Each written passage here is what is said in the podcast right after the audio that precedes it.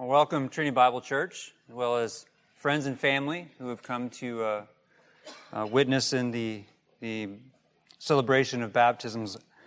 I just wanted to um, say that the baptism today is actually part of the public worship. And so when we kind of end this portion of the word, I will pray, but will not be giving the benediction. What we'll be doing is be giving, kind of think of it as a pause as people go and get changed in order to be baptized. We'll go out and we want everyone to come and witness the baptism because it is a part of the public worship gathering. And then after the final baptism, there'll be a final prayer and a benediction, and, and then you can leave. But um, we would love everyone to stay and uh, participate by, by watching and being a, a, part of the baptism as the congregation together. Uh, another note is uh, we finished up the uh, two meetings, the lunches and the discussions with the men and the women.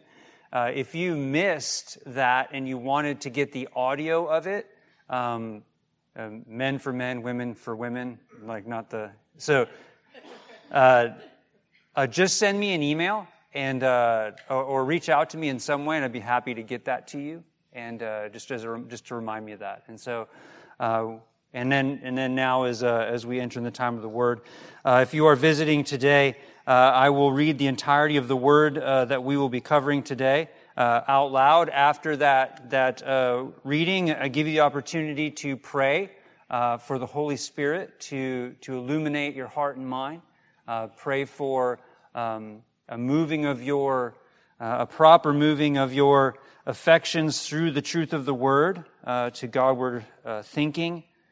And if you are here and you are an unbeliever, if you have no idea what we're talking about, uh, just consider the words you hear today. Consider the things you've witnessed amongst the fellowship of the saints. And uh, we pray that God will move on your heart according to his plan. And today we are reading, although not covering it in entirety, we are reading from Matthew 16, 21 through 28. We'll be spending two weeks on these verses. Big surprise. Reading now from 1621 through 28. From that time, Jesus began to show his disciples that he must go to Jerusalem and suffer many things from the elders and the chief priests and the scribes, and be killed, and on the third day be raised. And Peter took him aside and began to rebuke him, saying, Far be it from you, Lord, this shall never happen to you. But he turned and said to Peter, Get behind me, Satan. You are a hindrance to me. For you are not setting your mind on the things of God, but on things of man. Then Jesus told his disciples, If anyone would come after me, let him deny himself and take up his cross and follow me. For whoever would save his life will lose it, but whoever loses his life for my sake will find it. For what will it profit a man if he gains the whole world and forfeits his soul? Or what shall a man give in return for his soul? For the Son of Man is going to come with his angels in the glory of the Father, and then he will repay each person according to what he has done. Truly, I say to you, there are some standing here who will not t- taste death until they see the Son of Man coming in his kingdom. Please take this time to pray.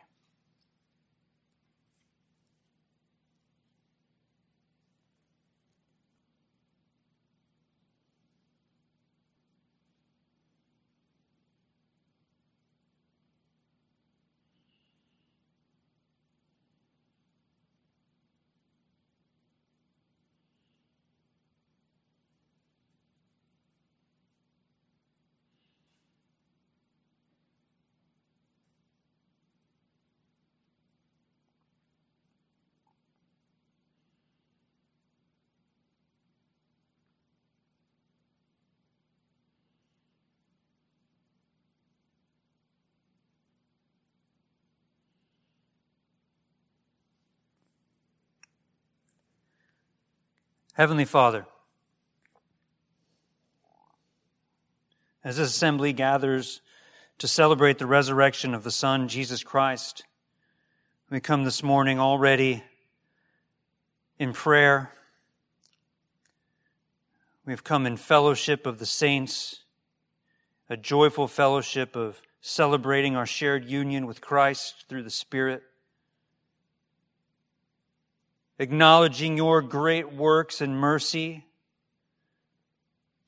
through lifting up voices in corporate praise as one voice celebrating your glory.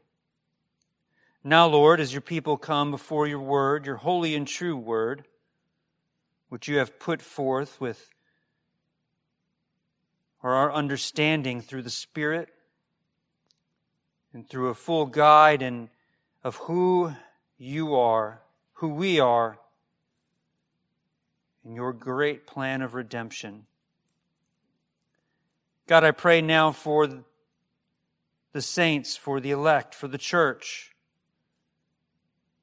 that the Spirit which indwells each and every one of us would be turning our hearts and minds' attention solely to your word. And that through your word we would be confronted confronted anew with our own idolatry, our own waywardness,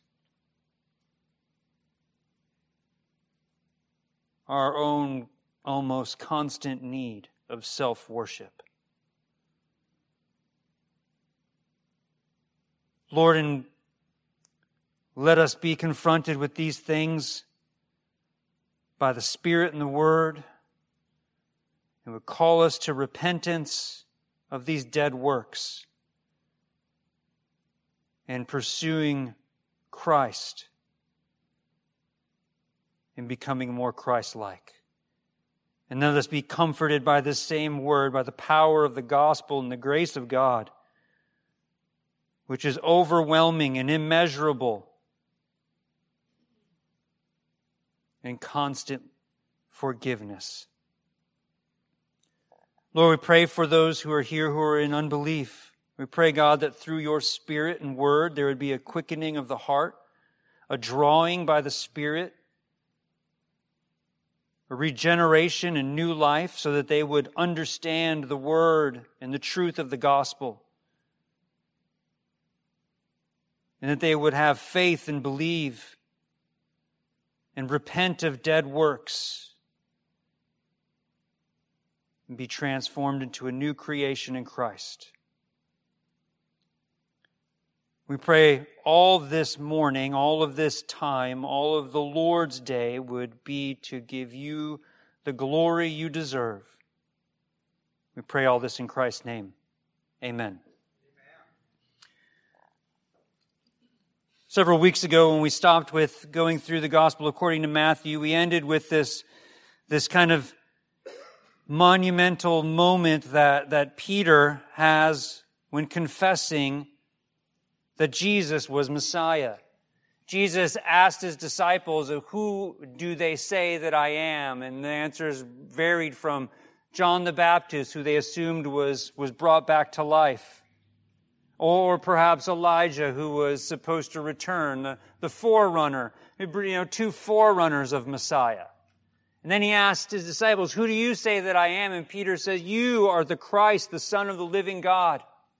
And Jesus tells him that he gained that knowledge from God, not from man. And we celebrate this moment.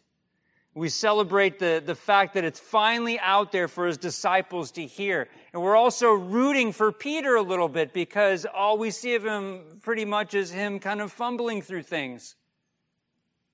Well, welcome to the old Peter.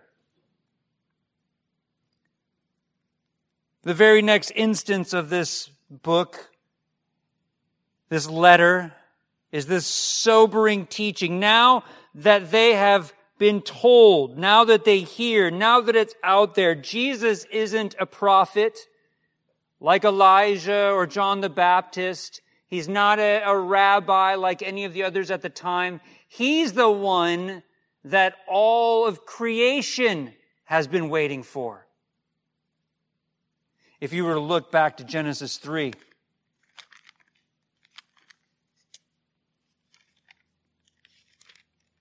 I don't hear a lot of turning, but that's because you understood that what I was saying, if, then I was going to, and I'm going to read it, and then we're going to go back. That's, you did the right thing. After the fall, of the fall of the man and the woman, the sin in the garden, and this is what the Lord in 314 announces to the serpent. Because you have done this, cursed are you above all livestock and above all beasts of the field. On your belly you shall go. The dust you shall eat all the days of your life. I will put enmity between you and the woman and between your offspring and her offspring. He shall bruise your head and you shall bruise his heel. This is known as the proto-evangelion. This is the first giving of the good news of the gospel. An example of this is that this was held fast to even by Eve herself is that when Seth is born, she, she cries out that this is perhaps the one. And that's all of the Old Testament is this looking forward to the one, this one who will redeem, this one who will crush the head of the serpent, undo the works of sin and the ruin on all of humanity and all of creation itself. And so the disciples are told, He's Messiah. And yet, in the first instance of what he tells them, what is necessary for Messiah to do, you will see the people who should have known what he was supposed to do not just the Pharisees, the Sadducees, the scribes, the Essenes, the Zealots, the Herodians, and all those who would be opponents of Christ. His very own disciples didn't understand it. And in that, there are many lessons for us. So it says in verse 21, from that time, Jesus began to show his disciples that he must go to Jerusalem and suffer many things from the elders, the chief priests, the scribes, and be killed, and on the third day be raised. Now, when we think of emotional highs and lows, oh, I got a new car. It's a car I've wanted for a real long time. And a lady on her phone sideswipes you in a parking lot. True story. You're like, Okay. Now I'm a little low. We, generally think of these in frivolous things. Your, uh, your team that you like, whether whatever sport it might be, and you even make a schedule around watching their game. You've made sure all your work is done. You've made sure everything's taken care of, whatever you need to do, but you got these couple hours that you've set aside, unless it's baseball, then you got like half a day of boredom, praying for death. And, but other things that are like two hours long, you set it aside and you watch in horror. And the only thought you can think of is, that was two hours of my life wasted. Wasted. And there's that low. And it's really bad if they're winning and all of a sudden they fall apart and you're like, then you, then you begin to examine your life in general. What am I doing with my life? But imagine the high of the disciples. Given the knowledge Peter is by God, this is Messiah. This is the one from the line of David who is going to crush the head of the serpent. No, that's not what he was thinking. You want to know what they were thinking? Here comes David and he is going to kick the Romans out of the beautiful city, Jerusalem. He is going to slay them by the tens of thousands and make sure the pure and beautiful Jerusalem is kept clean of Gentile filth. And when it is purified, in the blood of Israel's enemies, then he will sit on the throne like David did. And then any other nation that comes against us, he will slay them as well. That is who they believed Messiah was. They were reckoning with the idea that they were to be free of the bondage of Rome. And so, with that high, verse 21, he began to show his disciples that he must go to Jerusalem and suffer many things from the elders, the chief priests, the scribes, and be killed, and on the third day be raised. The way this is phrased in the, in the Greek here is that it's a necessity for these things to happen. Uh, this trip to Jerusalem, this march to his own death, had to happen. The disciples thought what had to happen, like most of Jew, Jewish society at the time, what had to happen was a repeat of what happened in the past under David casting off the physical enemies of Israel, the Philistines, and all these neighboring nations, and to be recognized and have sovereignty for a time over this physical realm. Jesus tells his disciples and shows them, I'm going to Jerusalem not to sit on the throne. I'm going to Jerusalem to die as one cursed by God. Think you've had emotional highs and lows? Imagine that. This is who Messiah is. This is what he's come to do. All the sacrificial system was a shadow, was a, was a looking at a window through, through faded glass of what the true sacrifice was. Christ is marching to take their curse to take their penalty because he was the only one who could. Now, these are a group of men who have decided, I'm following this man, and then when he, we've, I've spent my time with him, I'm going to repeat what he's done. That's the second half of the portion, right? That, that we read this morning, where it talks about if anyone will follow me. He's just let them know when I go to take my rightful place in Jerusalem, it will be on a tree, not on a throne. My throne is somewhere else. And where the disciples will be, will be somewhere else. But this reckoning with this idea, the necessity of his death on the cross and where he was going to Jerusalem and telling the disciples, these very people who have been my opponents the whole time, they're the ones who I must go and suffer many things for. We just went through all of Easter, right? And all of Easter, you're thinking about the humiliation of Christ, all the way up to the passion, all the way up to the humiliation, being spit on, beaten, whipped, mocked, nailed as a criminal between other criminals, and then taking the curse and the sin of his people.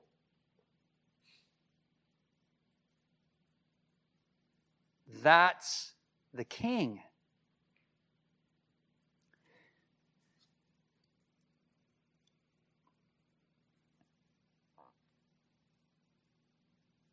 It says, And Peter took him aside and began to rebuke him, say it, far be it from you, Lord, this shall never happen to you. It's one of the strangest translated Greek phrases there are, the, the phrase, far be it from you, Lord, what he's saying is like, God have mercy on you. Uh, or, or what, what's the, the modern kind of southern, if someone, if you're irritated with someone, huh? Wow, there was a lot of ladies who said that really quickly. Bless your heart. Peter takes Messiah aside and gives him a bless your heart moment. And it even says very clearly he's rebuking him for suggesting that the king is going to Jerusalem to not be worshiped. He's going there to be abused and murdered. So Peter takes him aside. And he tells him, What I hope you see from the depth of the depth of what lies in the heart of most of us in instances of great emotional distress. Peter allows his passion to lead him. And we see this as Peter as an example throughout, right? You don't chop someone's ear off because you're thinking clearly through a situation. He acts out of his passion, acts out of his place as a disciple to his master, goes to this one who has just told him that given the knowledge of God, I am Messiah. And now that Messiah has told him what he must do. He must go to Jerusalem. He must be mocked. He must be whipped. He must be humiliated and he must die. Because that's what's necessary for his people and God's plan and God's glory. And Peter rebukes Messiah in passion in ignorance, in overconfidence. And Jesus gives him one of the most startling lines as a response Get behind me, Satan. Now, the tragedy of this is that many of you, and maybe many of us, have used that jokingly. When someone gets in your way, someone's driving badly, that per get behind me, Satan. It's used with frivolity. But the fact of the matter here is imagine again, I'm, I've, I've started this text by talking about imagine the place that these disciples are in. And now imagine him, he's going to Jesus, whom he loves, to tell him, certainly that's not why you're going to Jerusalem. Certainly you're not going to die and going to be beaten and, and all of these things and suffer. That's not, you're, Messiah. That can't be what you go to do. And Jesus, the God man, tells this disciple who's put himself in front of him to get back behind him. And then Satan itself, the word itself means adversary. He's tempting Jesus as Satan tried to. He's tempting him away from this fate that is before him as God man who lived sinless and yet was tempted in every way and yet never broke the law. That was the condition of his sacrifice. He had to be pure. He had to be sinless, but he could be tempted in every way. When you're contemplating tough situations for yourself, you're like, this is going to be one where I'm going to have to swallow a little bit of pride and that kind of thing. Imagine, you can't imagine this. This is creator of the universe who has humiliated himself in the flesh and now is going to make a march into the kingdom, the one place in all of creation that should have recognized him. And it was the one place where they were most hostile toward him. And he's going there to pay the price for other people's sin. And we see it at the, the night before he's, he's arrested. He's sweating blood. There's these aspects of the reality of the humanity of Christ that you have to come face to face with. And so when, when Peter goes, that's certainly not going to happen to you. He is in fact attempting to tempt Jesus away from this destined appointment. And so he tells Peter, by attempting to stop this or get in the way with it, he is acting as his adversary, not his disciple. It's not a joke. It's a serious contention. It's, a, it's another moment here in the aspect of what's happening with Jesus instructing his disciples and instructing us. Mocking a verse like this makes it easy for when we play with sin in our own life. It makes it easy when we make mockeries of verses like this to even excuse our own sin in our life. We take away the seriousness of the accusation here by Christ. Is that anything that takes away from his glory, from his majesty, from his sacrifice,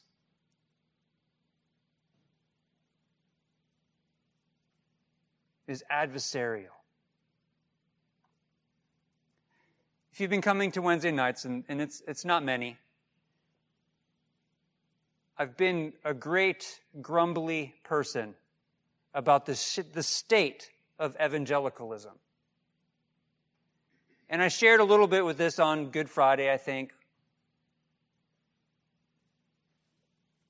But the state, the horrifying state of evangelicalism is hard to even articulate. So much of Protestantism is beginning to lean to places where they reject the essentials of what make the Christian faith. Did you know that Four churches in California for the last 20 years have been responsible for over 80% of the songs we sing in evangelical churches. And most of those songs have to do with about what God can do for you. And you sing them along on the radio probably all the time. Unless you're not listening to the radio and instead you have a CD player and you're, you're teaching yourself Greek, which was what Roy Ledgerwood always told me I needed to do more. Four churches. You want to know what those churches believe? Not in the virgin birth, not in the substitutionary atonement. And if you look at what's gone on with their leaders, they don't really believe in husband of one wife, not being a lover of money. All of these things have repercussions for all of us.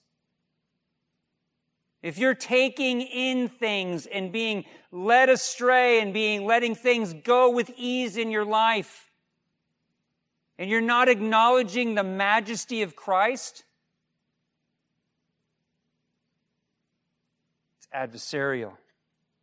You hamstring yourself. That's a, sorry, that's a, might be a strange phrase. If you've ever seen someone snap their hamstring, or have ever had it happen, or Achilles tendon. The tendon that runs the back of your leg, if it gets severed in some way, that leg doesn't work anymore. And so while you're running, all of a sudden you're hopping on one leg and you can't move forward at all. And so when you live a life of half devotion, when you live a life of saying, well, Jesus said these things and I like those things, but I kind of don't like those things, so I'm not going to listen to those things. You're hopping through your Christian life.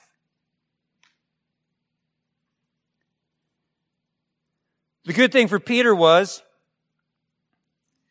that he seemed to be someone who learned. This will never happen to you. But he turned and said to Peter, Get behind me, Satans. You are a hindrance to me, for you are not setting your mind on the things of God, but on the things of man. Peter didn't want his master and someone he loved. He didn't want him to be humiliated. He didn't want him to die. But Jesus is telling him, even in what you think or imagine as these thoughts you have, if you don't believe that there has to be sacrifice, if you don't believe that I have to go and die in order to free you, you have not understood anything. And it must be Jerusalem. Jerusalem. Jesus weeps over the city. Jerusalem, that which is the city on the hill. It was appointed for the purpose that God's people would show his glory in their lives by living according to the law and that it would draw the nations to Israel because of their different life. And then that nation on a hill, centralized by temple and the worship at the temple, would be that which would hasten in a return to Eden. That was what Israel was supposed to do. They're unable to do it. And Jerusalem then now becomes a byword for sin and death. Luke, in his gospel, in chapter 11, I believe, Jesus will say, 13, I'm sorry. It cannot be that a prophet should perish away from Jerusalem. And that's a phrase meant for to be sad. That's a phrase meant to be sobering. He's also being ironic. Like, I, I, I, have to go die in Jerusalem because that's what Jerusalem does. It puts to death the prophets. John, in his book of the Revelation of Jesus Christ, he'll use Jerusalem as synonymous with Egypt and as synonymous, excuse me, with Sodom. This was a place that had Torah, that had the patriarchs, that had the traditions, that had the word, had the law, it had everything. And if you cannot see the sobering, absolutely staggering nature of what sin does to humanity, it is nothing more than to say that Jesus, the reception of Messiah, where he was going, and the time he was going, and the manner he was going, according to and fulfilling prophecy at every step in every way, doing the works that could only come from God, and the healing and the raising of the dead, and the pointing to the signs and the wonders, prophesying all of these things, but when he gets there, it is his death that awaits him because we hate the truth in our nature. We hate the light and we love the dark. Jesus died to free you from the bondage of sin to free Peter and the disciples and all who would call on his name from this time until the time when he returns and calls his people and gathers them for glory in his true kingdom, where you will see him on the real throne. But until such a time as now, the church is called to follow him follow him and, and through his word and through the power of the Spirit, to the greatest of our spirit given ability to live quiet and holy lives. Lives that reflect the glory of God, that attract the nations to the holy living. The world you live in now is not defined by holiness what you see around you, what you have to operate in, maybe at your workplace and people with you work, people in your neighborhoods. It is foreign, foreign in our country to live holy. People mock it, people laugh at it.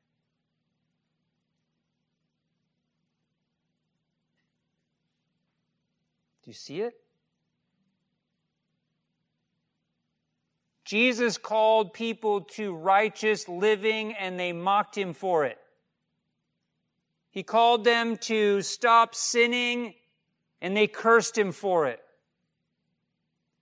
He went into the most difficult of situations to call out the sin of humanity and to repent, and they wanted to kill him for it. As a Christian man and woman, that is the cross you are called to. If there's anything that you can understand from this, is the time for playing like children is over. When Paul talks about when he used to think like a child when he was a child and act like a child, but then he had to give up childish ways because he was a man. I feel like so much of Christianity, so much of what you see and what you hear is this constant pretending that we're still children. The author of Hebrews talks about moving past the milk phase of being an infant in Christ and should long have moved on to solid food, but all you can receive is milk. It's time for the church to grasp hold of this reality. Our job is to follow not just in Christ and, and celebrate the victory that we have and that our hope is assured and then just live however we're pleased. It's that we are to grab hold fast to the salvation and the hope that is sure in his kingdom. And while we're now here as aliens until we go to that kingdom, we follow him and carry our own cross into the face of a godless world, to be witnesses to Him for the glory of God. Let's pray. Heavenly Father, we thank you for this day. We thank you for this time of the Lord's day and for worship.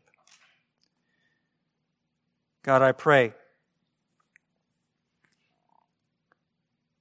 that you would grant us mercy